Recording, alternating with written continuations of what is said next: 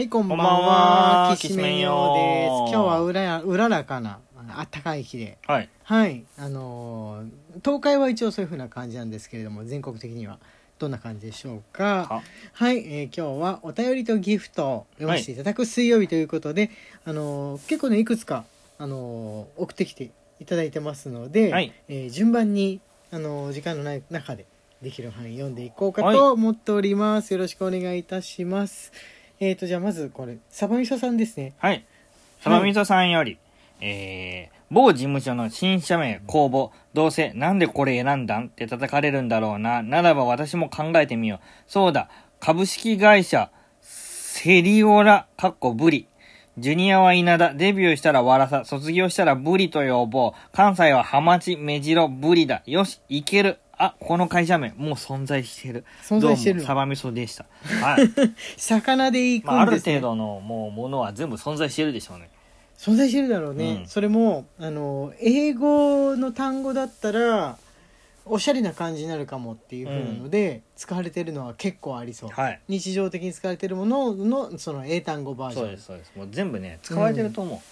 あるねう、うんないのってあるかな新しく出てきたものとかはもしかしたらないかもしれない、でうんも時間の問題なんだよね時間の問題だと思う、うんおそらく、まあ、確かに社名っていうのは何になってもなんかちょっとみたいにして誰かは言ってくるものなんじゃないかなとは思うんですけれども「まあ、紅白」とかどうなりますでしょうかとね。いう感じでございます。サミソさんありがとうございま。ます。魚縛りでございます、ね。魚縛り。はい、あ、みちるさんから昨日。はい、みちるさんよりお掃除いただいております。ありがとうございます。はい、ありがとうございます。はい、えーと、これ、きなささんです。はい。きなささんより大好き1いただいております。ありがとうございありがとうございま。ますす先生方毎晩ありがとうございます。水よりも塩が入っているスポーツ飲料などの方が飲んでから尿になるまでに時間がかかります。頻繁にトイレに行きたくない時には塩が入っているスポーツ飲料などを選ぶのも手だと思います。ただ取りすぎると血圧などの心配もありますので要注意です。これはライフハック。ライフハック。うん。あ確かにねあの1日に同じ量の水を飲んでもあのーあ飲んでなかったって言って一気にこここここことこう 500ml ぐらい飲んでっていう風にやってる人は吸収あんまされないでこの早く出ちゃうからその良くない。ちょっとずつ飲む方がいいっていう風に言いますけれども塩が入ってるとなおさらあれなんですね。体の中を巡るんでしょうかね。なんか先入観的に塩が入ってる方が早くおしっこになりそうな気がしてたけど気のせいなの。ね。そうなんだね。うんそうなんだね。ポカリスエットとかすぐトイレ行きたくなるような印象があるけどなんかそうでもないんだね。ビタミン C とか入ってるとねで出ちゃいそうな気がするんですけども、えー意外な感はいいですね。ね意外な感じですね。はいありがとうございます。次はこれねシフォンさんですね。はい、シフォンさんより癒されました。1位いただいております。ありがとうございます、はいありがとうございます。先日高校の文化祭に子供を連れて行ったのですが思わず癒されたので皆さんと共有しようと思います。美術部の展示に行くと美術部という名の満研イラスト部みたいな感じでお父さんにお土産と武士を購入。あお父さんにお土産をあげようとして、はいしよかったわけですね。その後、文芸部に行くと、ザ・オタク区長全開の説明を聞き、武士と手作りのしおりを無料でもらった我が子。美術部の物資を見て、すごい、レベル高い。見て、連絡先とか書いてある。学校、おそらく学校の電話番号と印刷所。すごいね。文芸部と、文芸部の人たち、武士を開き、これあの人たちが自分で書いたの？全部？すごくない？こんなに書いてただなの？いいの？こんなピュアな感想に癒されました。感想を送れる QR コードとかついてたらよかったのになってちょっと思いました。へー。今はそういう感想が出てくるんですね。絵とかのやつにね。そうなんだね。ね。うん、うん。すごいいいですね。ね。こういうことを素直にね褒められるお子さんっていうのは俺いい子だなってはい。思います、ついひねてしまいがちじゃないですかやっぱり、うんこの大きくなってくると、うんなんかあんな別にうんそんなのできてもみたいなことを言いそうなところ、うん能力何かで突出している人があったら素直に褒めるっていうのは素晴らしいことです、ねその気持ちを忘れないで大人になっていきたいいってほしいなと思いますはい。はいありがとうございますありがとうございはいます。えー、とこれねえー、あきらさんのあれですねはい、あきらさんより拝聴しました。1位いただいております。ありがとうございます。ありがとうございます。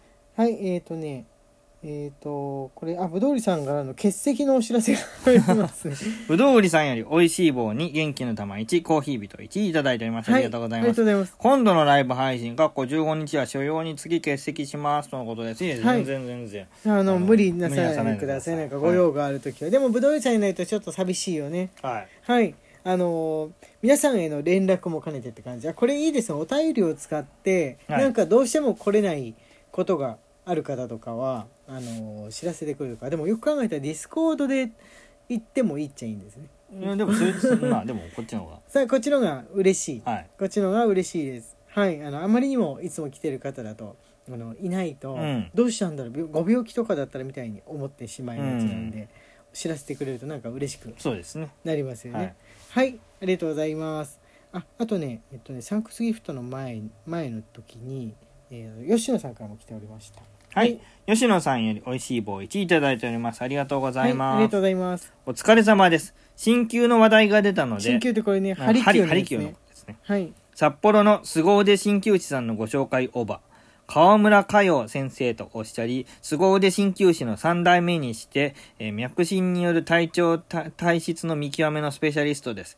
私より少し年上で、20代の頃は、すすきので飲み歩いている時に知り合った方々の、えー脈診をしまくって、臨床経験を積んだとか。うん明るく気さくな方ですが症状の見立てと針はあ、えーこれ針針でいいのうん針は鋭いの一言につきます。私や私の対伝統木槌木槌？